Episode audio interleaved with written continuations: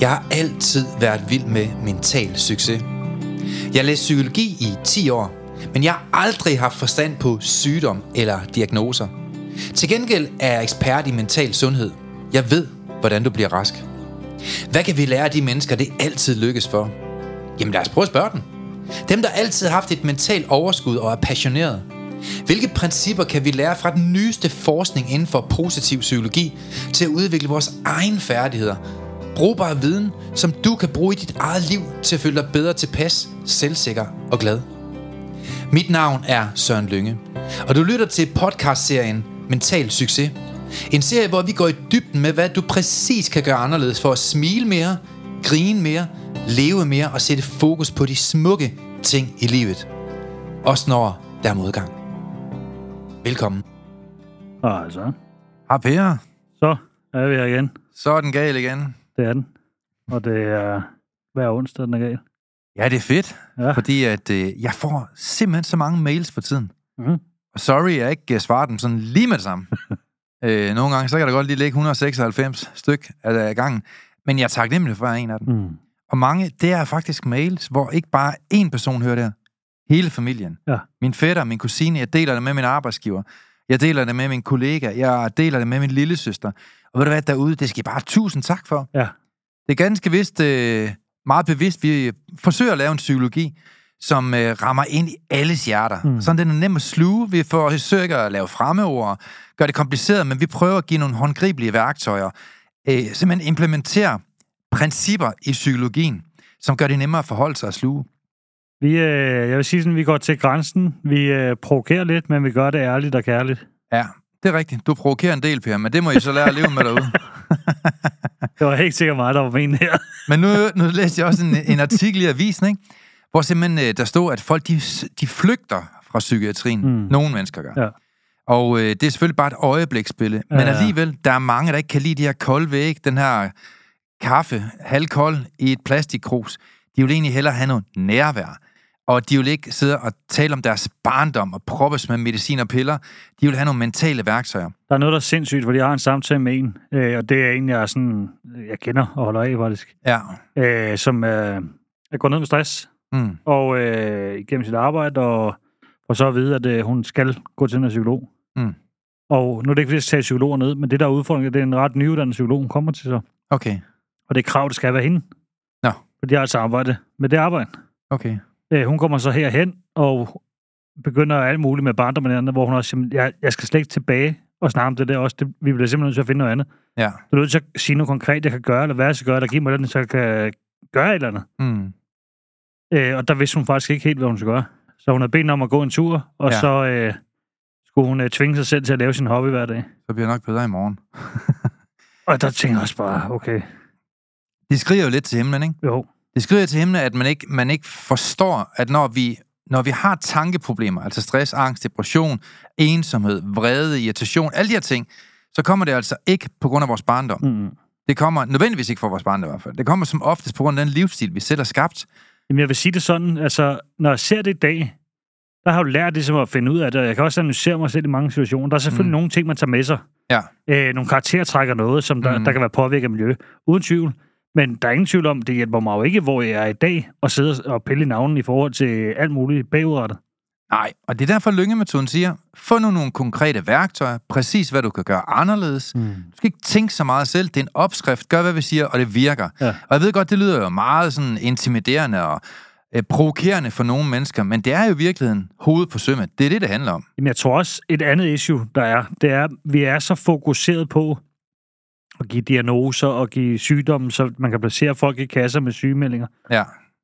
Udfordringen er nogle gange, synes jeg, det, og det var det også for mit eget tilfælde, så jeg kan godt sige det. Det var, øh, da vi snakker stress, angst, depression, Mm. så får du den label. Ja, så er du syg. Men det, der er udfordringen, synes. Ja. jeg, Mm. det er, at tit så begynder man at handle direkte på angsten.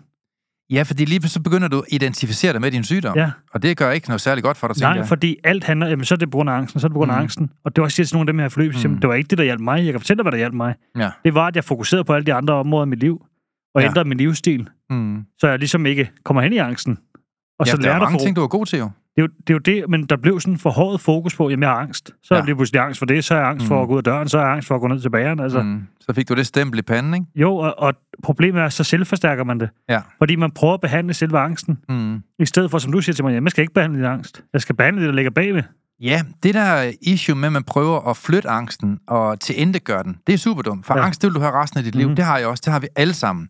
Så angsten, det er sådan mere en service. Hey, der kan være noget, der er galt her. Kan du ikke lige prøve at vurdere professionelt, om der er noget, der, er- der, der, der, der er værd at tage vare på her?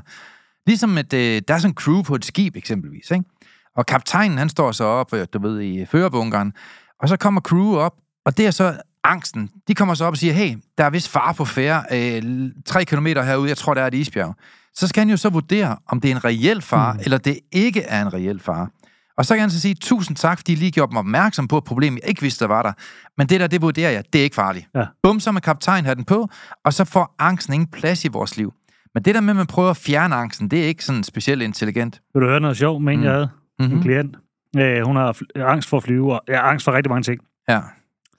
Og øh, hun skulle ud og flyve, og det ville hun ikke. Mm. Så siger jeg, øh, du vil gerne gå over vejen, ikke? Hvad mener du, hun så? Kører du bil? Ja. Øh, kunne du ikke gå hjem til næste gang, vi har samtale til dig? Mm. Og så lige øh, oplyse mig om, hvor mange fly, der er styrtet ned i Europa inden for de sidste 20 år. Ja, og, Og så find mig lige det. og så lige se, hvor mange bil, biluheld der har været. Ja, og så tænk Ja. lige over, hvor mange, der er blevet kørt ned, der går over vejen. Ja. Og så når du kommer næste gang, så kan du lige øh, sige det til mig. Ja. Øh, og, så, og så kommer hun, og siger det er, jo, det er jo slet ikke rationelt, sådan som jeg har tænkt. Nej, Nej, nok. det er lige præcis det, der er i det. Ja, mega fedt tænkt. Og, og det sjove Ja, er, efter der, så flyver hun afsted. Ja. Men nu går hun ikke over vejen mere. Nu er det fucket, nu er det fucket den op. nu går hun ikke uden for døren. Hun tager en, du, hun tager en helikopter direkte ud til Nej, lufthavnen. fordi det, der var, det, det vidste hun jo godt ikke var farligt for hende. Ja. Så det var jo slet ikke rationelt. Det var alt, alt var i følelserne ja, det er der. sindssygt. Da hun så ligesom præsenterer mm. den og gør det på en lidt provokerende kæk måde, og også lidt mm. med humor, det kan jeg også mene, så, så køber hun også den. Okay, ved du? Nå ja, Mega ja det giver jo ikke mening der. Og det er jo nogle gange det der med nogle af de ting, man gør, det giver ikke mening. Mm. Mm. Men en anden ting, nu det er ikke fordi det skal handle om angst i dag jo. ja, hvad skal det egentlig handle om i dag, Per? Ja, jeg skulle bare lige sætte en anden ting på også. Det var okay. en anden en også, jeg sidder med, der er angst. Og man kan Ja. sige, øh, jeg siger til hende også, du har ikke angst for, du, lige nu tænker du, det er angsten, vi skal behandle. Jeg skal ikke behandle angst. Vi skal have styr på de andre ting omkring. Mm. Jamen, hvad er det der er omkring? Så siger jeg, der er en ting, der er helt sikker, tror jeg. Mm. Øhm, tit dem, jeg møder, der er angst i hvert fald, og for mig selv af, der ved jeg, at tit så er der nogen, der ikke kan finde ud af at sætte grænser. Mm. De kan ikke finde ud af ligesom at gå over i det rationelle. Mm. De kan ikke sige fra. Mm. Øh, de tilbagetrækker sig tit i mange situationer, og er hele tiden sådan en kæmpe flygt eller frys tilstand. Mm. Og det tænker jeg også, du er. Mm. Hvorfor tror du det? Så siger jeg, hvis du står i en situation med nogen, Mm. og de går over dine grænser, siger du det så? Nej. Nej. Ja, lige nuagtigt. Hvis du gør det med alting, mm. så er det Mm. klart, altså, og det er jo det, det er derfor, jeg siger, at vi skal om bagved, så skal vi altså styr på de her ting, så du får Mm. sagt fra, og du står op for dig selv, du gør de ting, der er rigtige for dig selv, du finder dig ikke i folk til at sætte dig som en idiot hele tiden. Mm. Øhm, og du undersøger ikke dig selv på den måde. Jeg giver hende øks næste gang hun kommer, så må lige lære at sætte en grænse. Lige at sætte en streg i sandet, ikke? Så rører lige vinger. Forstår du det, eller forstår du ikke det? Det, jeg Ja. godt kunne tænke mig snakke om i dag, faktisk. Mhm. Mm. Og det, er, det kommer så også grundet samtaler og Zoom og Mm. ting, man generelt møder. Det er måde, man håndterer problematikker. At øh, tit så ender Mm. folk med at ikke kan løse situationer, som måske kunne løses på fem minutter. Ja, det kunne være fedt. At tale om. Ja. Fordi vi, vi kender jo godt alle de her mennesker, som lidt selv skaber problemer for sig Yes. selv. Og jeg tror, vi alle sammen har en ven, som har lidt problemer, men vi sidder derhjemme og tænker, ah, den har han selv købt ind på, den der. Altså, Ja. Du ved, kender du ikke typen, du ved, der har været i byen, ikke? Kommer hjem klokken 4 om morgenen der med, med læbestift op ad kinden og ned på kraven, ikke? Så kommer konen rigtig sur ind i stuen og siger, hvad, hvad sker der? Og så siger han, øh, nå, nu er det din tur, Trunde. Så giver han en lige tykke der, at et klap i røven, ikke? Næste gang er det din tur. Men altså, jeg tror bare, du kender godt de her typer, som Ja. er lidt for kække, som ikke tænker sig om og sådan ting, ikke? Altså mange gange, så tror jeg bare, at mange af de problemer, vi har, de kunne have været undgået, hvis vi lige brugte hovedet lidt. Jamen, og det der også er i det, i sådan en situation, som man skulle tage den, og ligesom at tale om den, så vil han jo stå og sige, at det var jo ikke min skyld. Jeg havde ikke lavet noget med en. Mm. Hun havde bare lige gjort sådan på kraven for sjov til julefrokosten. Næste gang er det din tur, tykke. Og så får han sagt Ja. den, så er Ja. hun sur, men Så så, er er det ikke hans skyld dagen efter. Ja. Det er jo sådan nogle, altså Mm. igen det der med at få, få noget løst ting i en indledende fase. Tænk dig om Mm. i en indledende fase. Og har du fucket op, så Mm. sørg for at løse det. Mm. Altså, man kan sige, at vi kommer nok ikke til at gå igennem tilværelsen uden problemer. Nej. Og derfor er det jo nok et meget godt træk at være en god problemløser, mm. som jo mange psykologiske retninger overhovedet ikke kommer ind på. Det er jo så vidt mig bekendt, kun lyngemetoden, der træner folk i intelligent problemløsning. Fordi man kan jo lære at løse problemer allerede, inden de kommer i den indledende fase, mens de endnu er små. Ja. Og der er det jo meget nemmere at løse dem et eller andet sted, ikke? Men jeg tror også, man skal have en forståelse for, hvorfor problemer opstår. Fordi yes. mange af de problemer, vi har som mennesker, de har hår på hovedet. Jeg kunne godt tænke mig noget, du gør i dag, Søren. Det er lige præcis det der også. Mm. Fordi folk tit så snart med, når du har fået et problem. Mm. Noget, folk ikke er bevidst om, det er alle de der advarsler, der er for Ja, Alle lige de ting, der sker for inden. Ja. Her kunne Mm. jeg godt tænke mig at komme ind, fordi mm. nogle gange så siger folk, jamen jeg vidste ikke, det ville ske, hvor jeg så tænker, du har Mm. fået tusind signaler om det, her, der er sket. Ja. Du har bare ikke reageret på noget, du ignoreret alt. Mm. Og nu står du med lorten. Ja. De der ting for inden der kunne være Mm. mm. interessant, synes jeg, hvis du ligesom, ja. øh, kommer lidt ind på den også, hvorfor man arbejder der. Men jeg kan huske, at jeg har en, en gammel veninde, der hedder Maria, som bor i Odense. Og øh, på et tidspunkt, så er Jessica og jeg over at sove ved Maria. Vi hygger os, og så kommer Marias kæreste øh, om aftenen. Og det er mega hyggeligt. Han er helt ny. Helt, ind, helt ny inde i billedet der, ikke? Og øh, der sker så det, at, øh, at de hygger sig. Vi hygger os, vi har et skide fedt. Jeg tror, vi er en 8-10 stykker. Men om morgenen, nu kommer min pointe, der, øh, der bliver Maria ved med sådan at sove lidt lang tid. Øh, normalvis vil man måske komme op og lave lidt morgenmad, men når man har været i byen, og man har hygget sig og sådan noget, så er det jo fint nok, at man lige sover Mm. lidt længe. Ikke? Men hendes kæreste, altså den nye kæreste, han er upassende. Han ja. bliver ved med sådan, du ved, at genere hende inde i sengen, og begynder at rykke dynen af hende, og rykke hende i fødderne. Og han forstår ligesom ikke det der, lad nu være, jeg vil bare lige gerne lige, du ved, have 10 minutter mere. Men hun er flink, du ved, sød, øh, og de er jo nyforelsket, så hun, hun kan ikke sådan helt sige fra. Og man kan mærke, jeg kan mærke, hun kan nok ikke mærke, jeg kan mærke, at, øh, at han går over hendes grænser. Mm. Og øh, så sidst på eftermiddagen, hvor han så er taget afsted, dagen efter, så siger Maria så til mig sådan, du ved, hvad Søren, du ikke, han er mega sød. Jo, og 95 procent har han jo været rigtig sød. Der er ingenting været. Han var skide sjov, han så Mm. godt ud, han havde godt arbejde, alt var godt. Men den der ene episode der om morgenen, der tog ganske vist måske kun to minutter, det satte en lang række advarselssignaler ind i hjernen på mig. Mm. Og dem nævnte jeg lige for Maria og sagde, jeg tror, han kommer til at have et issue omkring det at respektere grænser. Mm. Og det synes hun jo så proportionelt med, hvor godt hele aften var gået, at det, er ikke, det, det var ikke værd at tale om. Og et eller andet sted sagde han, det, det er fint nok, det, det styrer du selv. Men jeg, jeg vil tro på, at han måske har et seriøst issue med det. Og jeg mener, at de fleste mennesker, de er jo forelsket i et halvt års tid. Der vil man jo gå igennem ild og vand for Mm. hinanden. Så mange af de her skeletter, de hiver jo først ud af skabet der efter et halvt års tid. Og ganske rigtigt, efter et halvt år, der respekterede han ikke hende. Han respekterede ikke hendes grænser.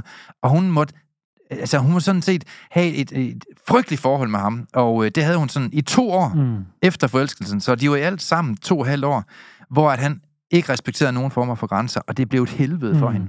Og et eller andet sted, så mener jeg jo, at der måske har været 5-6 signaler, hvor, øh, hvor hun måske har misset den her bare på den første uge, men hun valgte at ignorere det mm. i forelskelsens navn, hvor man jo nærmest er sådan helt euforiserende, Ja. hvor man nærmest ikke bruger hjernen. Man skal ikke tro, der er ilt nok til hjernen i en periode, når man, når man bliver forelsket. Ikke?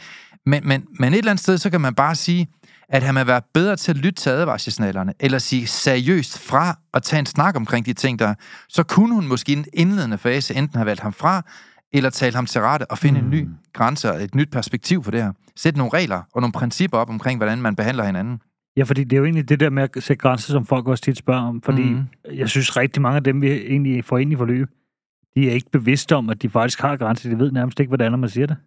Jamen, nu kan du se sådan en som øh, Anita, som øh, jo vandt en pris her på vores sidste mentaltrænerkonference, ja. hvor vi gav hende 10.000 kroner, fordi hun var udnævnt til at være the mentaltræner i Danmark, ikke?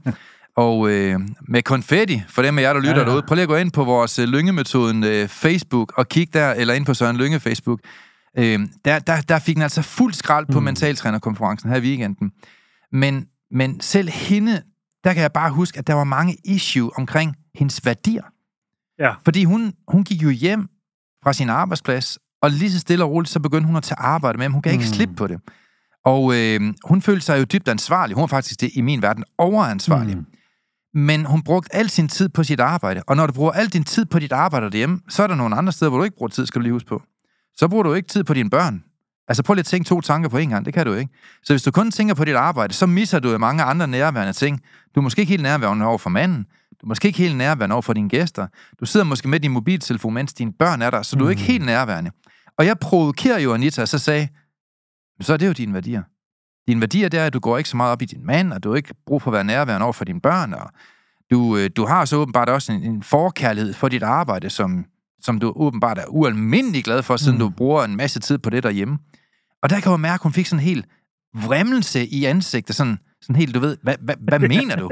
Altså, hvad er det, du siger? Så siger jeg, at du må da have nogle sådan lidt specielle værdier. Altså, i min verden har jeg nok haft nogle værdier, der elsker mine børn lidt mere.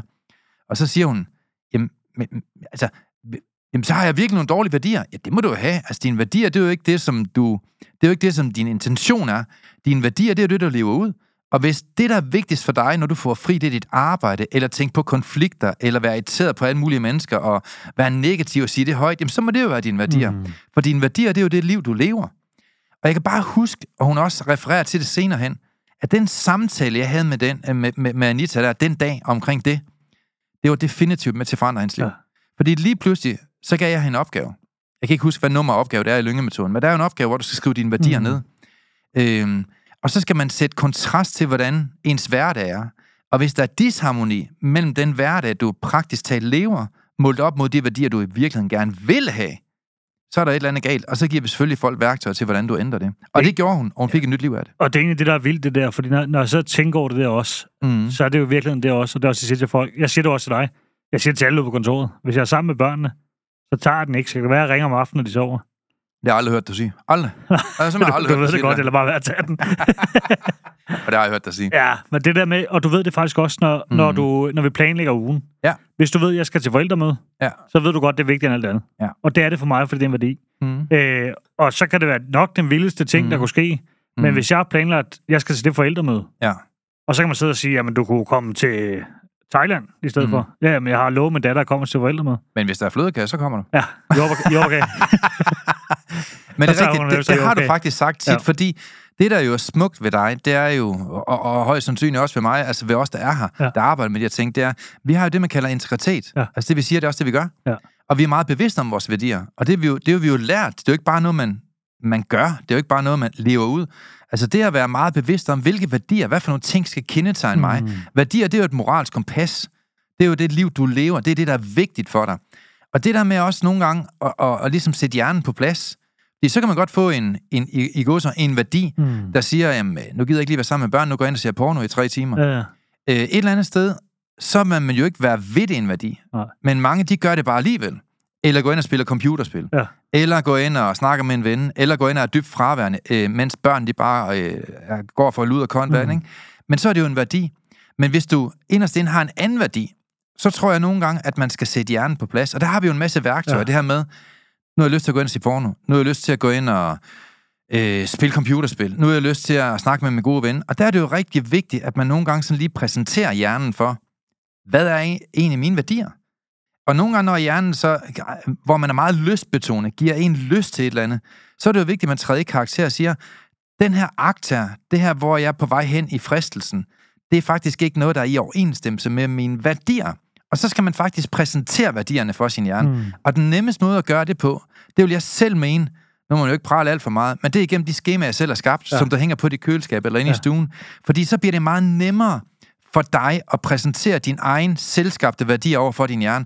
Og når du visualiserer det for din hjerne, så, er det, så, så vil neuronerne være med til at skabe øh, karakter og karakterstyrke og viljestyrke og principper inde i din hjerne, som gør, at det bliver nemmere for dig at leve dine værdier ud. Ja, fordi jeg tror virkelig... Det er mening sådan? Jamen, det gør det, og jeg tror virkelig, det der i det, mm. det er, at øh, 90-årstalen synes jeg jo også er super relevant i forhold til at f- finde ud af, at man lever op til, og man, hvad man egentlig vil. Mm. Fordi den blev jo, jeg jo også face, men nu har vi nævnt den i en tidligere podcast, så kan I høre den, så vi, vi hører mere om den. Ja. Men det der med 90-årstalen, det man bliver face med, mm. man egentlig ikke lever op til sin egen værdi, og det man gerne vil være. Ja, den gør ondt. Den gør ondt, men det er mm. også, altså når du så tager den, du tager mm. værdier, du tager de her advarselsnære, der er. Mm. Alle de her ting her, er jo det, der sker før et problem. Mm. Ja, ja, ja. Problem og det det, folk ikke er, det er det, folk ikke er opmærksom om. Jamen, hvis du, hvis du tænker, at nu er der mm. problemer i forholdet. Jamen, mm. du sidder og spiller computer hver aften, du snakker ikke med din kæreste. Ja, du spørger ikke ind til hende. Du Nej. hører ikke om hendes følelser. Så begynder der at komme nogle advarsler, mm. når hun lige pludselig vil ud med veninderne i stedet for at bruge tid med dig, eller når hun ikke gider snakke med dig, mm. eller hun ikke gider at bruge tid med dig, eller hun ikke gider knalde, eller for, altså mm. for den sags skyld. Mm. Det er nogle advarselssignaler. Ja, fordi du sidder fuldstændig dybt fraværende og sidder og glor på et eller andet fuldstændig ligegyldigt tåbeligt ja. på internettet, øh, hvor du egentlig indikerer, at jeg vil skide dig et stykke, ja. og så får hun måske ikke lyst til sex. Og, og det er virkelig også det, fordi så står man der, og så er problemet der. Mm. Men det er her, folk tænker, at nu har jeg en masse problemer. Nej, ja. der er sket tusind ting for inden. Mm. Og det er egentlig det, jeg synes er interessant. Vær nu mm. opmærksom på de her ting også. Hvis du godt ved, du burde øh, mm. støvsuge i dag. Ja. Så i stedet for, ah, der skubber den bare lige igen. Mm. Jeg lader bare lige være. Eller nu har manden bedt mig om et eller andet, øh, om jeg ikke kunne køre der med. Ej, jeg gider sgu ikke køre det. Det er lige meget. Så gør man det 10 gange. Ja, og der skal man lige huske på en, en, en lille ting her, Per, det er, at hjernen bruger akkurat lige så meget energi på at tænke over til Ja. opvasken, som rent faktisk at tage opvasken. Så du kan lige så godt tage den først som sidst, fordi at du bruger den samme mængde af energi ved at sidde i sofaen og have dårligt samvittighed over, Mm. at du ikke fik det gjort. Ja. Og det er jo igen ret uintelligent. Jamen, og det er jo det der med det der handlemønster og ting, man gør, hvor man tænker, at problemet er ikke bare opstået. Jo, du har gjort en masse ting for inden, hvor du faktisk var ligeglad med, at problemet er på vej. Eller Ja. du ikke var bevidst om det. Ja, det er også et valg. Ja. Altså det der med, at du ikke tager karakter, øh, altså du hatten på, du ved, hvor du virkelig træder i karakter, det er også et valg. Når man ikke vælger noget, tager du også et valg. Jeg har nævnt det flere gange før med mit lån i huset, som jeg synes er et meget godt eksempel på Ja. det her. At jeg tog et aktivt valg, da jeg valgte at låne mange millioner til mit hus Mm. og finansiere det. Der tog jeg et aktivt valg at sige, skal du, skal du låne mange penge, så skal man også læse noget om lån. Ja. Fordi at bare fordi du låner, lad os sige, 10, minu- øh, 10 millioner, skal du ikke betale 10 millioner tilbage igen. Det er jo undersocialiserede mennesker, der tror det. Der er jo mange andre ting, man kan gøre med et lån. Det kan konverteres, der er kursforandringer, der er, du, du, kan, du kan lave et nyt lån, og så videre, og så videre. Mm. Du kan få nye renter, du kan konvertere om. Du kan lave alle mulige ting med et lån, der gør, at du måske ender ud med kun at betale 7 millioner tilbage. Ja. Men den, der ikke træffer det valg, den, der bare lader sig færre og lader den ligge og gladeligt betale renterne til banken, hvor dum har man lov at være, det er jo som oftest de mennesker, som bliver straffe for ikke at tage det valg. Mm. Og sådan mener jeg også, det er ægteskab. Ja. Når du ikke tager det valg at, at have en teammedarbejder, eller en team, teamplayer over for din partner, hvis du ikke vælger det aktivt og gøre noget for at pleje dit forhold, så mener jeg også, det er et valg. Så det er jo et valg at sidde i sofaen og være pisse ligeglad med alle, bare sidde og se fodbold hver dag. Eller det er et valg, når man vælger indirekte at gå ind og passe sig selv i et øh, soveværelse, hvor man bare sidder og spiller computerspil mm. for morgen til aften. Og hvem fuck gider være sammen med sådan en klovn? Ja. Der bare altid er fraværende, der aldrig spørger ind, som aldrig er lidt elegant, som aldrig holder døren, som aldrig nogensinde servicerer en, og så videre, og så videre, ikke?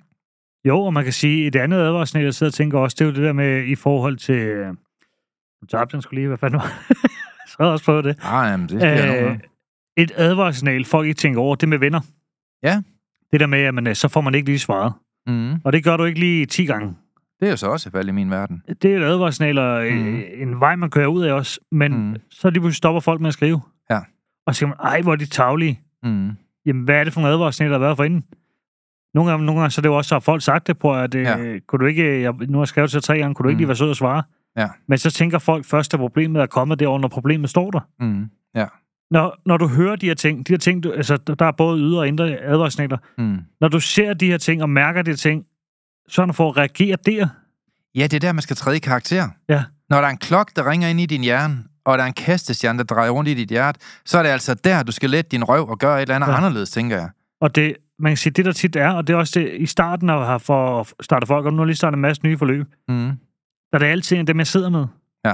Det er det der med, ej, men øh, så lige pludselig er der bare det problem, så er det problem. Så siger Mm. man, hvad er der sket inden? Der er ikke sket noget inden. Så siger man, din veninde siger jo ikke bare, hun ikke gider veninder med dig. Ej, Lige pludselig ingenting. Sådan fungerer du ikke. Ja, sådan har det altså været. Så siger man, Mm. det, det tror jeg simpelthen ikke på. Så er man jo været frossen ned, hvis man ikke øh, forstår det. Altså, der må jo være et eller andet. Der er jo Mm. sket et eller andet, eller du ikke har spurgt ind til, eller du har sagt et eller andet, eller gjort et eller andet, eller omvendt, Mm. eller Men så er der to, der ikke har fået ild til hjernen nu. lige præcis. Altså, der er jo Mm. et eller andet i hvert fald, der Ja. har skabt det problem nu, som du står i. Og man kan jo lave en drejebog. Altså det perfekte forhold, det er jo ikke et, man bare får, det er et, man arbejder Mm. hen imod. Nu eksempelvis øh, i går, Jessica, hun havde ondt i ryggen, ved jeg. Mm. Og hun, øh, hun arbejdede til klokken 9. Hun sad simpelthen op på kontor til klokken Ja. ja. 9. Så da jeg vidste, jeg, jeg kunne se, nu er klokken 8, og jeg kan se, der er lyst over. Hun sidder stadigvæk derovre. Mm. Mm. Og så ved jeg, at hun kæmper med et eller andet, du ved, der Ja. driller hende. Så valgte jeg øh, at tænke, hvad kan jeg gøre for at servicere hende, når hun Mm. mm. kommer tilbage? Så du tror, det er løgn? Jeg støvsug hele huset. Hold. Jeg vasker alle gulvene. Jeg tog opvasken. Hun godt lige noget til resten også. Det er et lille plus. Og så tændte jeg op i pejsen. Og så åbnede jeg en god øh, glas rødvin. Og så skrev jeg faktisk til hende, hvad jeg har lavet, så hun havde noget at glæde sig til, når hun kom tilbage. Jeg skulle til at sige, om øh, du har robotstøvsuger. Ah, dog ikke. Ja, jeg satte min søn til det. Der var blevet På støvsuget i 14, hele huset. og så fik han lov til at få en Red Bull. Nej, stop. Det gjorde jeg ikke. Nej, nej, så dum er det heller ikke. han fik to. Nej, nej, altså du ved. Men jeg gjorde noget godt for hende. Og jeg tænker, når man nogle gange uselvisk gør noget smukt for andre mennesker, man bruger hovedet lidt, og man laver nogle simple spilleregler for, hvordan man lever i en relation, mm. både til venner og kammerater og kollegaer, jamen, så er livet bare meget nemmere. Men det, der er med os mennesker, det er, at vi er og bliver nogle doven hunde. Jamen, og en anden også, i forhold til det også. Det er sig selv også. Mm. det der med at sige, øh, prøv at, jamen, øh, du har en relation, der går din grænse konstant. Mm. Du siger ikke fra. Nej. Det er et advarssignal, for så går du hen og bliver sur, du bliver ked af, du bliver frustreret, du tager det måske med dig hele dagen. Mm. Og så sidder man bagefter og tænker, jamen, hvorfor, kan jeg ikke, øh, hvorfor har jeg det ikke godt? Ja. Jamen, hvis du har øh, 10 mennesker i dit liv, der er sådan, og du er altid tilbagetrækker, du er altid isolerer dig, du er altid lader være med det her også. Ja, du byder igen med noget. Men hvad er det også, helt Mm. seriøst, hvad er det, du fortæller din underbevidsthed? Ja. Jamen, det er okay, at folk Mm. bare træder over med grænser. Det er okay, at folk ikke snakker ordentligt til mig. Det er okay, at jeg ikke siger fra. Det er okay, Mm. at jeg ikke siger, hvad jeg mener og tænker. Det var forfærdeligt. Det er det, og jeg, og jeg møder den bare rigtig meget. Men det mest tragiske det er, at der er mange mennesker, de ejer jo ikke skyggen af ansvar for Nej. den livssituation, de selv har sat sig selv i. Nej. Og et eller andet sted er det jo fuldstændig tåbeligt, synes jeg. Jamen, jeg tror, jeg tror i virkeligheden også, øh, også for mit eget vedkommende, så er man ikke bevidst om det. Mm. Der er sådan en, øh, det er ligesom, der er slået en klap ned nogle gange for en, mm. Hvor man tænker, det er jo fordi, man ikke har viden. Det er jo den, en af de, i virkeligheden det, det handler om også. At det er Mm. mangel på viden, tror jeg også. Mm. Øhm, Men så lad mig udvide dit bevidsthedsniveau, dig der sidder sidder og lytter på nu derude, hvis der skulle sidde en enkelt blank der imellem. Punkt nummer et. Hvis du ikke er blevet inviteret til en fest, eller en kom sammen, eller en relation inden for de sidste par måneder, så er det i min verden et advarselssignal. Fordi i, i, livet skal vi jo hygge os sammen. Hvis du ikke har været ude i byen, set nogle nye oplevelser, set et nyt sted, sidde på en ny café, opleve øh, naturen, vandet, altså årstiden, opleve noget med en god ven, hvor du har mistet tid og stedsfornemmelse, hvor du bare hygger dig, så er der et eller andet galt. Mm. Og det er i min verden et advarselssignal. Hvis du ikke har haft en eller anden fyr, øh, eller en af eget køn, du ved, hvor man har siddet derhjemme og hygget sig med et glas rødvin, Mm. ild i pejsen, det gjorde jeg for med Martin Bensen i går. Ja.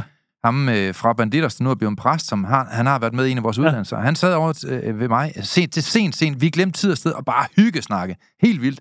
Og vi skal også hygge os i aften. Hvis man ikke har sådan nogle chancer med nogle tætte venner, så er det et seriøst advarselssignal mm. i min verden. Selvfølgelig kan man investere noget andet i en periode i ens liv, Ja, hvor der er noget, der er vigtigt. Men det her, det er sådan nogle ting, der skal ske. Hvis man ikke selv har inviteret folk ind i sit hjem, og man har rent i sit hjem, og man har gjort det hyggeligt i sit hjem, og man har sparet lidt sammen til en lækker bøf, og måske et lækker glas øh, vin, eller en kop kaffe, eller hvad man nu tænder på. Jamen, hvis man ikke inviterer mennesker ind i sit hjem, altså ind i sit liv, mm. hvor man har en hyggelig harmoni, hvis det ikke sker i dit liv, sorry to tell, så er det i min verden et seriøst advarselssignal. Men det, der er jo problemet med mennesker, det er, at de ser jo ikke det her. De ændrer bare normaliteten. Mm. Og man siger, "Jamen, det er jo helt normalt, jeg aldrig ser nogen. Øh, nej. Det æder med dig, der er unormal. Nu skal du til at tage dig en lille smule sammen, måske. Jeg hører også den der, jamen, øh, jeg hører jo ikke fra dem. Ja, Og så spørger jeg dem, hvornår du sidst selv skrev, eller kontakte dem og inviterede dem. jamen når du sidst giver dine venner et kompliment, Ja. eksempelvis. Øh, og hvad snakker jeg om, når I er sammen? Hvornår du sidst overrasker dem? Er det altid negativt? Mm. Altså, og det er virkelig det der også. Hvis du kommer ind ad døren, og du dræber hele stemningen hver gang du er der, Ja. Så det er jo klart, uden folk altid tænker over det, så trækker det sig altså lidt. Jamen, der er jo sådan nogle... Altså, jeg har jo haft en ven her for nylig. Ikke en, der sådan var helt, helt tæt på, men en af mine sådan forholdsvis gode venner, han blev bare mere og mere negativ. Mm. Hver gang jeg hørte fra ham, hver gang jeg var sammen med ham, så nærmest sådan, mine planter, de, de visnede Ja. nærmest, ikke? Øh, hvor jeg tænkte, jamen altså, der kunne jeg da sagtens undgå at ringe et, et par år, eller tre, ja. eller ti, øh, og så se, om han forandrer sig lidt, fordi i mellemtiden, så har jeg cirka 50 andre, jeg kan snakke med. Ja, og man kan sige, det der er i det også, jeg vil jo i tale sætte det over for en person. Det gør jeg også. Og det vil jeg gøre på mm-hmm. en Mhm. kærlig måde, øh, Ja. hvis det er en, jeg holder af. Ja. Og jeg forventer lidt det samme den anden vej, faktisk. Mhm. Mhm. Men det er også det der, og det er jo et ydre advarssignal, at der kommer en og siger på, at jeg synes, du bliver meget negativ. Ja. Øh, hver gang vi har været Mhm. sammen sidste par gange. Mm. Så, men det der er problemet, når du så får det, Mm. så sker der drama, og folk bliver fornærmet over det, og det kan de ikke være bekendt af det ene og det andet. Mm. Mm. Hvad med lige at tage dialogen så fra det snak? Men, men i min verden, når og i så fald man bliver fornærmet over det, så er man jo i min verden undersocialiseret. Ja, så der er jo nok også tit, når man bliver fornærmet, så er der noget sandhed i det i det. Ja, og der kan jeg måske lige sige til dig, der er derude, som er ny her på podcastserien Mental Succes, og for øvrigt velkommen. Man har tre mindset. Det ene mindset, det er et succesfuldt mindset. Det er der, hvor vi tager vores succesfulde beslutninger. Så har man et almindeligt mindset, og så har man det, man kalder et undersocialiseret mindset. Almindelige mennesker, de lærer noget af deres egen fejl. De begår en fejl, lærer af den, og så kommer de videre. Succesfulde mennesker, de lærer ikke af deres egen fejl. De lærer af andres fejl. De siger, hvordan andre fucker den op, og tænker, det var da dumt. Hvor dum han lov at være. Og så tænker de, den der, den undgår jeg lige, så er jeg fri for at begå fejlen selv. Mm. Undersocialiserede mennesker, de lærer verden noget af deres egen fejl. Men til gengæld, så lærer de heller ikke noget andres fejl. så, så de bliver bare ved med at fejle. Ja. Og det er jo de her mennesker, som har det samme problem i flere måneder, og kan ikke selv se det et problem, og nu er det blevet til normaliteten. Det er en undersocialisering. Så er der sådan nogen, der siger, om Søren Lynge, nu, nu er du meget hård, øh, eller, eller du er meget hardcore i forhold til det her. Øh, det, det mener jeg absolut ikke. Selv er jeg. For jeg ser ikke ned på undersocialiserede mennesker, for det er jeg selv. Mm. Vi er alle sammen er undersocialiseret. Det at være undersocialiseret, det betyder bare, at du og jeg er i mangel på viden, holdninger, færdigheder, kompetenceudvikling, gode vaner, sunde beslutninger osv. osv. Mm. osv. Og vi alle sammen er i større eller mindre grad undersocialiseret. Ja. Og i Lyngemetoden, der har vi et blandt de her 32 værktøjer, hvor vi går fuldstændig i bund med undersocialisering. Sådan alle forstår det. Alle ved, hvordan man håndterer det, og alle ved, hvordan man i tale sætter undersocialisering hos ens venner. Jeg Og hvis du lærer det, så vil du få et nyt og markant bedre liv, og mange flere gode dage, og mange flere fester, mange flere hyggeaftener, mange flere komplimenter, og meget mere harmoni i dit liv. Mm. Men det er jo ikke alle, der gider at lære det. Nej, og jeg tror også, Det styrer de noget, der giver op for mig, det er ligesom vejeforløb også i forhold til fællesskab med andre. Mm. Øh, når man sidder og snakker med nogle af de andre, der har været i forløb, eller i gang med mentalcenteren, mm. hvor der også er et helt sindssygt fællesskab jo. Ja, det må man sige. Øhm, det der med, når man sidder og snakker med andre og bliver bevidst om de områder, man er undersocialiseret på. Men også det der med at få kritik, øh, sætter jeg jo pris på i dag, når jeg får det, fordi så kan jeg gøre noget anderledes. Ja, det er jo det, der, der karakteriserer, at du ikke er undersocialiseret. Ja, fordi jeg kan egentlig se weekenden her også, hvor Mhm. mm. at, øh, vi spørger mentalcenteren, er I ikke søde lige at sige, hvad vi kunne gøre bedre? Alt. Hvis de sagde det. Men, Ej, men, men det var det, der var fedt, det er egentlig, de kommer tilbage med. Det, jeg siger til også, det er, at øh, når I siger noget til os, så, så når vi siger, prøv at vi kan ikke løse lige nu, vi finder livet af det, vi vender tilbage. Ja. så kommer gør det det, ja. så gør vi det faktisk jo. Ja. Og det var også det, der ligesom blev vist i weekenden, og det var også det, de sagde, det var rart at se, at vi faktisk, når de kom med øh, noget feedback i forhold til, det Mm. kunne være ændring af et eller andet, gøre et eller andet, hvad man kunne gøre her, Mm. så tager vi det jo altid seriøst. Og så tænker, Det er dig, Per. Det er ikke dig, Per. det var sådan det der. Det er Gud. Det koster en jordbærkage, det der. Det er Jessica. Det koster en jordbærkage. Ja, I får Det en har hver. beviset her. Prøv at se, Det er altså på lydløs. Det er altså, det er kvarkage, det der. Ja, det er det faktisk. Nå, jamen, øh, hvor nåede vi til? Vi nåede til i forhold til feedback, og det der med at lære at slukke sin telefon. Men nej, det der med, at man egentlig tager Mm. imod det, Ja. i stedet for at tænke, okay, må der, det, Mm. ej, det kan ikke være rigtigt, og sådan kan man ikke Mm. gøre det. Det der med at tage imod det, lære af det, mm. og finde læring i det. Jeg synes jo, det er smukt. Ja. Jeg synes jo, det er mega smukt. Og jeg vil sige, vi har aldrig fået så positiv, fuldstændig overdrevet respons, som vi gjorde på den her mentaltræner weekend. Nej, det var, jeg synes også, det var, Det var fuldstændig vildt. Folk, de græder af glæde. Ja. Og jeg tror bare, at en af de ting, apropos det, du siger nu, det er, at vi har igennem de sidste 10 mentaltræner weekender mm. taget viden til os, taget det dybt seriøst, og for hver bare en lille mini-ting, hvor en har foreslået, det der, det synes jeg, det kunne gøre det endnu bedre. Der har vi skrevet det op på en tavle, og den tavle, den overdriver ikke nu. Den er minimum to meter lang, Ja. og så tror jeg, den er halvanden meter øh, høj. Så det er jo sådan øh, ret mange kvadratmeter, hvor der står alle de ting, mm. folk de mener, du og jeg kunne gøre bedre. Og det er en ære for os at gøre det. Nu ikke for at, at sidde og være selvfed, men det er jo en af de ting, der gør, at i dag er vi jo et helt andet niveau, Ja, ja, ja, end vi var for et år siden. Ja. Altså folk, de er jo chokeret over, hvor hurtigt det her det Ja. vokser, og hvor mange flere tusind mennesker, vi kommer til at hjælpe i vores liv. Men det er også fordi, man, at man lytter til det. Jeg ved ikke, hvorfor vi er med at ringe, for den står på lydløs.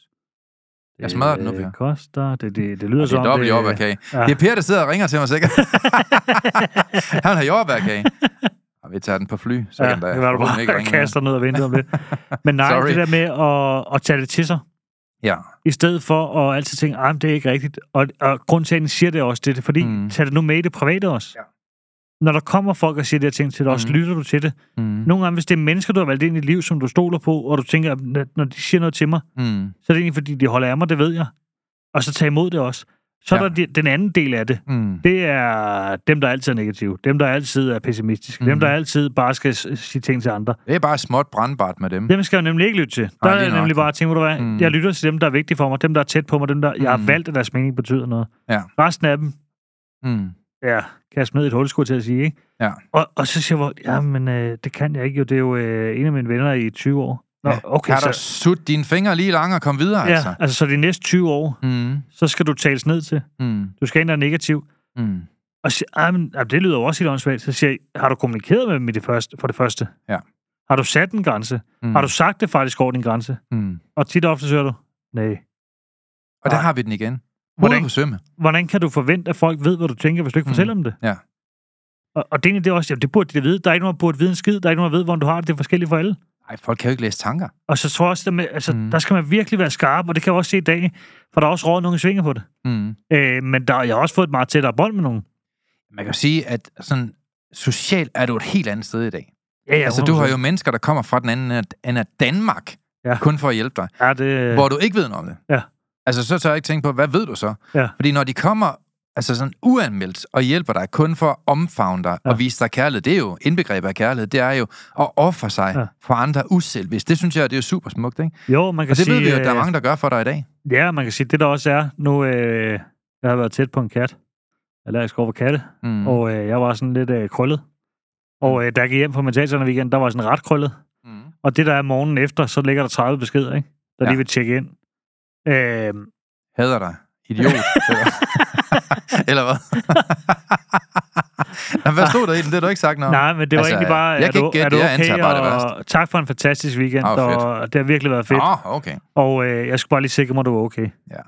Og Ej, mega fedt. Det, det er er, fedt, det er sådan. en stor gang kærlighed, og jeg er ikke i tvivl. De 30 beskeder, der ligger, og jeg fik jo også et, et læs af Ja, der beskeder. mange. vi har virkelig været med til at transformere menneskers liv. Men det er jo også noget, som vi offer hele vores liv for. Ja. Altså dem af jer, der ikke kender Per og jeg, vi er her 24-7 og offer vores liv for det. Går- Ej, I ved, hvad jeg mener. Vi, vi, bruger, vi bruger nogle timer hver Mm. uge på virkelig at ofre os for at hjælpe andre til at få et markant bedre liv. det er jo passion, ikke? Og så det er jo... Det er det jo. Altså, man, mm. man, man ved... Jeg ved, jeg kan gøre en forskel nu. I starten, der sagde jeg jo i podcasten, at hvis jeg bare kunne gøre en forskel... Jeg ved, jeg kan gøre en forskel nu, mm. for nu har jeg gjort det for en masse mennesker nu. Ja. Øhm, og når man så gør det og ser det, og hvordan det ændrer sig i menneskers liv, Mm. Som har været et sted, jeg selv har været, Mm. at det er jo... Altså, Fantastisk. jeg det tror også, spørger du Anita om det, eller Brian, eller nogle af de andre, Mm. så de, man bliver jo nærmest helt høj af det, at, og mærker glæde på en sindssyg måde, det der, at være mentaltræner på den måde, og kunne trække mm. nogle mennesker ud af sølet, og et eller andet sted bruge det lort, man selv har været igennem, til faktisk at hjælpe andre. Ikke? Jamen, jeg tror bare, når man gør så meget godt for andre, som vi gør, og man er så taknemmelig, som vi træner andre i Ja. at være, så sker der nogle ting. Og nu Ja, ja, gør på mentaltrænerkonferencen, nu er ikke fordi, vi skal køre på den her Nej, hele udsendelse, nu, nu siger jeg lige den sidste ting omkring den. Der var politifolk, der var oversygeplejersker, der var højtstående militærfolk, Ja. der var folk, der styrede militærets helikopter, der var alle mulige mega cool mennesker, Mm. behandlere, som var landskendte og sådan noget. Ikke? Der var mange sunde, gode mennesker. Og det fede, det var, at de sagde, næsten ikke overdrevet, vi har aldrig været i mere positivt fællesskab. Nej. Selv min IT-mand sagde, Ja, jeg har aldrig, jeg har aldrig prøvet noget lignende. Der er så meget kærlighed inde i det her rum, og det er jo euforisk, og der var ikke nogen, der har stået fuld. Vi Nej. drikker jo ikke og skaber os og fylder folk med løgn og laver intriger. Det her, det er bare sund kærlighed. Og ikke engang til os selv, men til andre mennesker. Vi er dygtige Mm. mm. også til at blive bedre til at hjælpe andre på de her konferencer, mentaltrænerkonferencer. Og jeg synes jo, det er jo der, hvor man skal bruge sit krudt. Fordi hvis man ellers bliver bedre til at sige fra, hvis du bliver bedre til at løse dine problemer, for jeg ved, der er mange af jer derude, der tænker nu, jeg vil ønske, at jeg havde de ressourcer, der skulle til for at begynde at hjælpe andre. Jeg, jeg, vil, jeg ved, det ligger i mit Mm. indre. Jeg ved, jeg er dygtig til det, men jeg har ikke ressourcerne. Nej, du har ikke ressourcerne på grund af én ting, og det er, at du spilder for meget af din dyrebare energi på at gå rode rundt med konsekvenserne af, at du ikke har fået løst dine problemer i den indledende fase. Og mange af de problemer, du har, det må du slippe rundt på de sidste mange måneder, i stedet for at tage en intelligent beslutning og sige, nu stopper festen, nu vil jeg spørge om hjælp mm. til at få styr på det her, så jeg måske kun skal bruge en måned mere, eller halvanden måned mere, og så kan jeg også begynde at bruge mit krudt på at hjælpe andre mennesker. Det vil jeg ønske for flere mm. mennesker, fordi vi lever i en generation, hvor millioner af mennesker, de har det svært, og ja. jeg vil ikke vende ryggen til det mere. Jeg vil simpelthen ikke vende ryggen Ja. til det mere. Jeg ved, at vi kan være en hel hær af mennesker, der bliver bedre til at hjælpe andre, men det handler om, at vi først hjælper os selv. 100 procent. Du skal komme over din egen fordom. Du skal være bedre til at tilgive. Du skal være bedre til at være taknemmelig. Du skal lade være med at fortolke ting negativt. Du skal se dine problemer i øjnene, skrive dem op og få gjort noget ved dem og lave en handlingsplan. Mange af de her ting, som lyngemetoden jo træner folk mm. i, hvis du fik styr på alt dit shit, jamen så er du fri for at overtænke. Du vil være fri for at bekymre dig. For hvad skulle du bekymre dig om, hvis du har styr på dit shit? Men det er, også, det er virkelig det der også, fordi, som jeg siger, siger til nogen, du har ikke kun, det er jo ikke kun et område i dit liv, der er noget skidt. Hvis du har det skidt, mm. altså hvis du har angst, eller du har depression, det er jo ikke kun depressionen, der er skidt. Det er jo alt det, der ligger bag, som du ikke har håndteret og ikke gjort Det er noget en ved. livsstil. Og vi skal have styr på det så du Ja. netop kan bruge dit krudt, mm. som vi andre gør på de her konferencer, hvor vi hjælper folk til at få et bedre liv. Ja, fordi det, der også var i det for mig dengang, det var, Mm. der blev ikke behandlet direkte på stressen, der blev ikke behandlet direkte på depressionen eller angsten. Eller med ADHD for den sags skyld. Nej. Øh, det tror jeg ikke engang, du vidste, jeg havde i starten, kan man sige. Nej. Øh, men det, der egentlig var i det, det var at tage et område ad gangen. Mm. Begynde at sætte nogle grænser. Komme ud og få gået nogle ture. Få gjort nogle ting for mig selv. Arbejde med mig selv. Sidde kon- kon- altså helt konkret at sidde med en pdf-fil, du printer ud med 3-5 sider, altså nogle 4 sider, Mm. og så sidde og arbejde helt specifikt med det her. Hvordan fungerer din hjerne? Ja. Og så begynder at tage forskellige områder af liv. Jamen, Mhm. hvordan får jeg styr på min livssituation? Hvordan får jeg styr på mine relationer? Mm. Hvordan begynder jeg at sige fra? Og hvordan sætter jeg grænser? Ja. Hvordan øh, sammensætter økonomien? Hvad for nogle mål ønsker jeg? Hvor vil jeg Mhm. gerne hen? Lige pludselig så er Ja. der jo lige pludselig 30 ting rundt om her. Hvis man så siger, okay, så er der angsten, stressen, depressionen, så Ja. er der 33 ting, Ja, lige nøjagtigt. der ligesom kan kigges på. Mm. Hvis jeg begynder at arbejde med lidt hver sted, Mm. så følger stressen, angst, depressionen også mindre i det. Ja. Fordi man finder ud af, at der er, det er en større palette, end det man egentlig tit antager. Tit antager man, at det er bare angsten. Nej, det er ikke bare angsten. Det er alt, der er der så ligger bagved. det. Ja. Alt det, der ligger bagved, der skaber det her også. Mm. Det, der skaber det i livsstilen, så du er, ja, har større chance for ligesom at forvære det. Ja. Det er begyndt ligesom at tage styr på alle de her ting også. Mm. Og det kan du også se i dag. Hvis jeg har et eller andet, Mm. så øh, jeg tænker ikke særlig længe over det, men jeg tænker, Nej. okay, det her, det kan blive et problem. Mm. Det her, det kan blive et issue. Ja. Det skal jeg finde en løsning på nu. Mm. Og det går også til dig med nogle gange, men det kan jo både være med det ene og det andet, hvor jeg skal finde en løsning. Ja. Så siger Søren, jeg skal finde en løsning, og det skal jeg gøre nu. Øh, Og hvor andre de har brugt 10 år på at finde den løsning, så er det måske gjort det på ganske kort tid. Det er jeg det, tror, jeg handler meget hurtigt på tingene ting Ja. i dag, hvor jeg tænker, jeg skal ikke gå og tænke over det her for længe. Mm. Øh, det skal ikke nå at sætte, øh, hvad hedder sådan, det skal ikke nå at gro i mig, hvis man kan sige sådan. Nej. Så, og det, er jo, det kan jo være hvad som helst. Det er Mhm. også det, jeg siger til dig den ene dag, så siger jeg på, at den her opgave, der har jeg brug for at lige få noget støtte ind, ellers, Ja. så, ellers så kan jeg ikke nå den til det tidsrum, der er. Ja, lige nøjagtigt. Der Og så gør man jo bare det. Det er jo Det det, behøver ikke være så kompliceret. og det er jo det, der er. Men hvis jeg havde siddet og tænkt, jeg kører bare, jeg prøver bare, jeg kan godt. Mm. Det der med, at de siger, det, den her del af opgaven, den kan Ja. jeg godt udlicitere. Ja. Og så gå ind til dig og sige, på, at jeg skal bruge nogen til det her. Mm. Øh, hvis det skal være klart, at jeg skal bruge nogen til det. Ja. Så ved du også, når jeg kommer og siger det. Fint, mm. så er det, vi gør. Godt.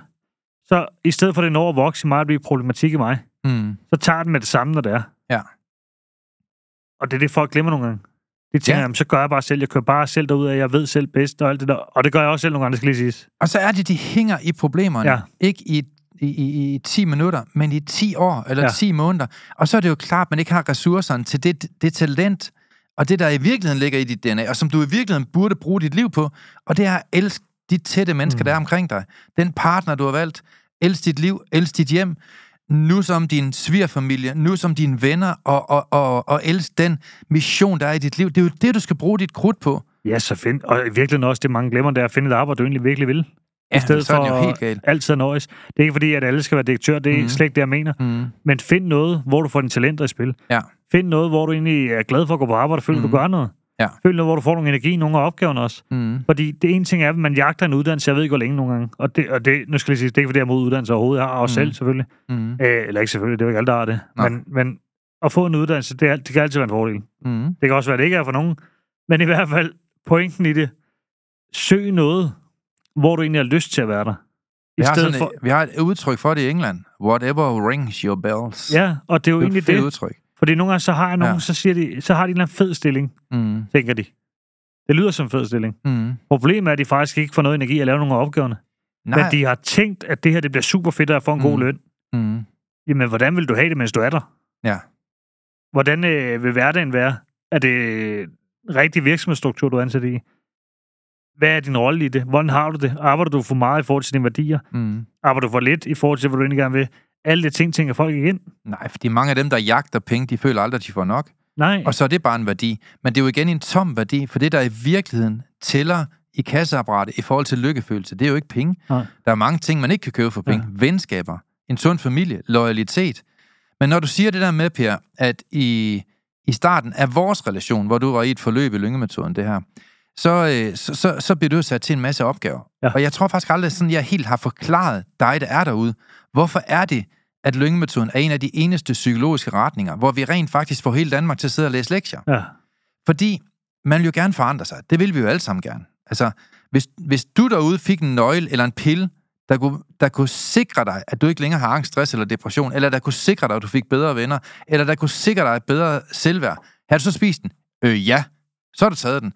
Den pille findes desværre ikke, men man kan lave nogle mentale værktøjer, der kan Mm. træne dig i den rigtige retning. Og grunden til, at dem, der er i lyngemetoden, de har en meget, meget hurtig forandringsproces, det er, at vi bruger papir og blyant, Mm. eller kuglepind for den sags skyld. Og hvorfor virker det så? Jo, det er simpelthen fordi, at din hjerne den tager imod cirka 10 milliarder signaler per sekund med over 400 km i timen. Og hjernen den reagerer på millisekunder ud fra erfaring, vane og beslutninger. Og hjernen den er bygget op af det, man kalder neuroner, milliarder af slagsen. Og de sender sindssygt mange signaler kontinuerligt. Og det er sådan set neuronerne, der får os til at tænke, lytte, beslutte, forestille os og se ting. Og derfor er det så vigtigt, at vi træner hjernen til at se nye neuroner. Hvis vi skal have nyt håb, hvis vi skal have ny tro, hvis vi skal lave nye overbevisninger, i stedet for at tro på, at vi ikke kan, eller vi måske skal tro på, at vi kan i stedet mm. for, så skal vi faktisk ændre neuronerne. Og det er svært at ændre neuronerne ved bare at lytte på en podcast. Men det er meget nemmere, og det er mere intelligent at ændre menneskers neuroner, altså beslutningstagen øh, og færdigheder, ved at lade dem visualisere ting, de rigtige ting foran mm. sig selv. Fordi så er det, at man kan træne folk i nye færdigheder. De skaber ny struktur og erfaring ind i hjernen, som skaber en ny hukommelse. Jeg ved godt, det bliver lidt teknisk ja. nu, men det er en af årsagen til, at lyngemetoden virker rigtig godt. Så det vi egentlig gør i lyngemetoden, det er, at vi træner menneskers neuroner, hvilket ændrer menneskers hjerne og dem, de er.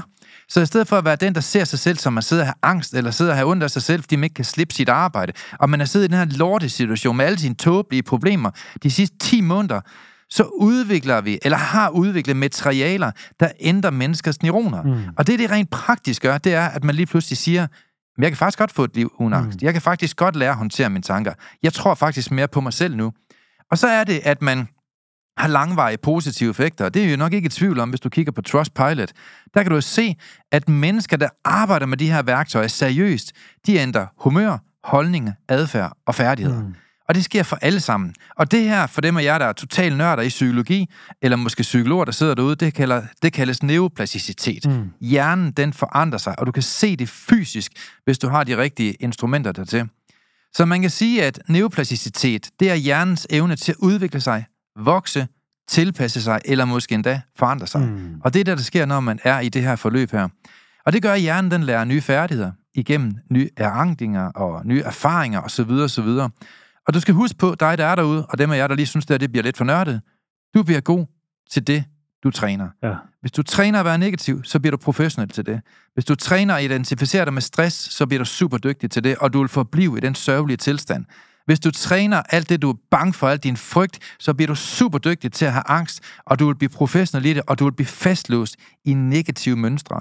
Og derfor vil vi så gerne have lov til at hjælpe dig med at ændre dine neuroner, for det er det, der skaber øh, et nyt paradigme og en ny overbevisning ind i dit liv, og som skaber en ny livsstil. Mm. Jeg ved godt, det blev lidt nørdet, men det er en af de øh, forskningsmæssige, tekniske løsninger, der er blandt, øh, blandt de her værktøjer, vi, vi opererer i. Noget, der irriterer mig i det her, ikke? det er, at øh, jeg møder mange, og jeg har selv været den. Det der med, at man bliver angsten. Altså, så du nærmest føler, at det hele den identitet. Og det er også det, der er. Du er ikke angsten. Du er ikke depressionen. Du er heller ikke problemet. Mm. Du er ikke øh, offeret. Du er ikke mm. kun det. Du er meget mere end det. Mm. Og det var også en af de ting, du sagde til mig en gang. Du, mm. Det er jo ikke kun det. Det er jo en lille del af dig, der er sådan her. Ja, der er så meget mere godt i dig. Men du er en... Øh, du, mm. Hvordan er du som ven? Hvordan mm. er du som søn? Hvordan mm. er du som far? Mm. Hvordan er du som øh, kammerat, eller kammerat, ven, det er det mm. samme, ikke? Ja, ja. Kollega. Mm. Hvordan er du som øh, det ene, det andet? Mm. Hvad er det for nogle områder, du godt kan lide? Hvad er det, du godt kan lide at lave? Hvad gør dig godt humør? Hvad for mm. noget musik kan du godt lide?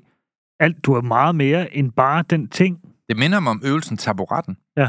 Hvor du er tvunget til at sige alle de gode ting på forskellige niveauer i dit liv. Øh, den der øvelse, kan du huske den? Ja. Der er ingen tvivl om, at den kommer til at åbne nogle fuldstændig nye døre i dit liv.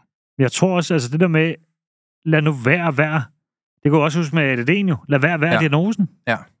Altså lad være, det skal ikke være identiteten, du får. Nej, fordi når folk de først får det her stempel i panden af en læge eller en psykiater, så er det ligesom, de undskylder sig med, mm. så kan jeg jo ingenting. Ja. Nu, nu kan jeg lige så godt bare være her. Men jeg kan ikke tage en uddannelse. Det har lægen jo sagt, eller det kan jeg ikke finde ud af. Det er jeg for dum til. Men et eller andet sted, så er det jo igen øh, dig, der beslutter, hvad du kan. Og der er mm. meget mere i dig, end din mor tror. Meget, meget mere. Du kan oftest 500% mere, end du selv tror. Ja, fordi man kan sige, i dag, der, der vil jeg sige, jeg tænker ikke over. Jeg, man tænker slet ikke over ADD. Jeg tager ikke medicin med eller. Nej, men nu er du også fået styr på dine tanker. Jamen, det, og det er egentlig også, der er. Jeg har ikke det der, mm. hvor jeg ikke kan sove om aftenen. Altså, nu mm. kan jeg lægge mig ned og sove, når jeg skal sove. Ja. Så kører der ikke tankemøller. Jeg tror et eller andet sted, det er jo fordi, jeg har lært at håndtere tingene, inden mm. det bliver store problemer med mit liv. Ja. Mm. Og, og det er jo fordi, man når at fange tingene lang tid for inden. Ja. Så når jeg sidder og tænker over det, det kan virke sådan lidt provokerende, så føler mm. jeg egentlig ikke, at jeg har nogen sådan problemer lige nu. Nej, men jeg tror også, du er blevet bedre altså, til at håndtere tanker. Nu kan du se det der med, at du siger, jamen Søren, dengang, at du øh, kørte mig i lyngemetoden, øh, i, i, i The Early Birds tidspunkter for 100 år siden, ikke? der gik du ikke ind og arbejdede med min angst og mit stress og min ADD og ADHD. Men alligevel så, så mindsker jeg det hele. Ja. Men det er fordi, at alle de her ting er sjovt nok forbundet til at have kontrol over tanker. Mm. Og du lærte jo virkelig at have styr på tanker. Ja. Og dig, der er derude et lille hurtigt spørgsmål omkring tanker. Lad os nu sige, at du er svært ved at sove. Er det så tankerne, der er et problem? Øh, nej. Det er det ikke, selvom du tror det. Det, der er problemet, det er, at du kæmper med dine tanker. Mm. Fordi når du fokuserer på dem, så vokser de. Og man kan altså lære at ignorere tanker. Det er det, vi kalder metakognitiv psykologi. Og man kan altså også lære at mindske problemer. Man kan lære at mindske øh, den identitet, man føler i at stå stille i sit liv, eller måske endda gå tilbage i sit liv. Og hvis man lærer at håndtere problemer i den indledende fase, mens de endnu er små, for at vende tilbage til vores udgangspunkt i den her podcast, så kan du altså blive en rigtig god problemløser. Ja. Og det var det, vi gerne vil lære dig lidt om i dag. Og så også det med ligesom at gå bagom, at der mm. ligger, altså der er ikke bare problemer, der er ikke bare issue, du er ikke bare ind der, der ligger en masse ting for inden du skal lære at være bedre til at håndtere og kigge på. Og så ja. lytte til det, ikke? Så lad være med at symptombehandle ved at proppe dig selv med piller kun. Gå nu ind og oversagsspande. Gå nu ind og finde mm. ud af, hvorfor er det, at dit liv, det ikke er der, hvor du gerne vil have det. Jamen, det er også det, jeg siger til folk. Altså, hvis du bliver ved med at få stress, så er der jo et eller andet, der går galt i liv, så kan du godt samtidig behandle stressen lige der og få mm. dig en pause for stressen.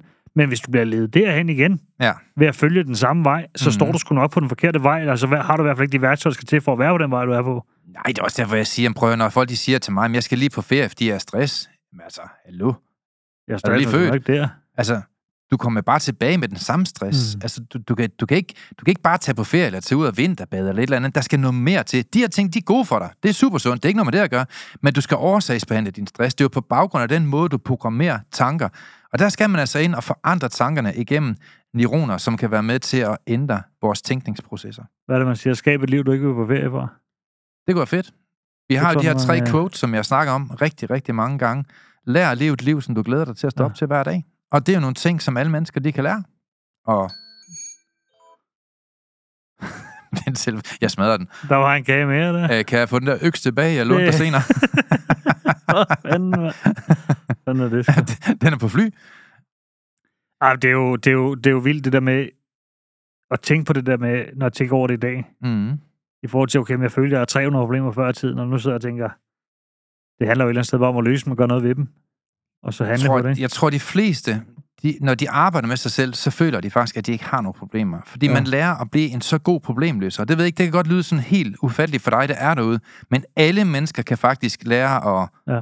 simpelthen have følelsen af, at de ikke har nogen problemer. Og rent faktisk mindske deres problemer, inden de kommer. Og dermed kan du faktisk næsten lidt overdrevet sagt leve et problemfrit liv. Det er... Jamen, det er helt sikkert. Vi skal lige have dagens gode råd. Ja, Jamen altså, dagens gode råd, hvad skal det være? Det skal vel være, at hvis du gerne vil arbejde med dig selv, så skal du handle. Mm. Lad være med at gå til det næste gratis fix uge efter uge, og så tro på, at det er det, der hjælper dig. Gå nu ind og så sig, nu vil jeg en gang for alle arbejde med mig selv, og så gør du seriøst ved det. Mm. Find et uh, behandlingstilbud, eller et sted, hvor du kan få noget værktøj, hvor du virkelig kan forandre dig. Og hvis du vil, så gå ind på lyngemetoden. Der er så mange gratis værktøjer derinde. Der er mange tekster, der er mange ja, øh, ting, altså, hvor mm. vi egentlig bare gerne vil hjælpe dig. Fordi min største mission, det er simpelthen at, at træne dig til at blive den bedste version af dig selv. Kom og mød os på vores foredrag. Mm. Vi er både i operan, vi er i cirkusbygningen, til de vildeste shows, og så er vi til sådan lidt mere almindelige foredrag rundt omkring i hele Danmark. Og, og min drøm og din drøm, det er jo at få mm. lov til at hjælpe andre. Øh, og, og hvad kan man sige, hvad er fordelen så ved at komme til et foredrag, Søren? Jamen, det er, der får du noget materiale, du kan arbejde på. Der får du jo vores bog, og der kan du gå hjem og direkte tage kuglepinden og begynde at arbejde med vores ja. værktøjer. Så det vil helt sikkert være mit gode råd i dag, Per. Mm. Jamen, uh... tak for det. Vi er glade for, at du har lyttet med på podcastserien Mental Succes. Hvis ugens emne har givet dig værdi, så er du meget velkommen til at dele det på sociale medier – og hvis du har lyst, så har du mulighed for at møde os hver måned, når vi turnerer Danmark rundt med åbne foredrag og giver mentale værktøjer væk. Vi glæder os til at se dig på mentalsucces.com. Vi ses i næste uge.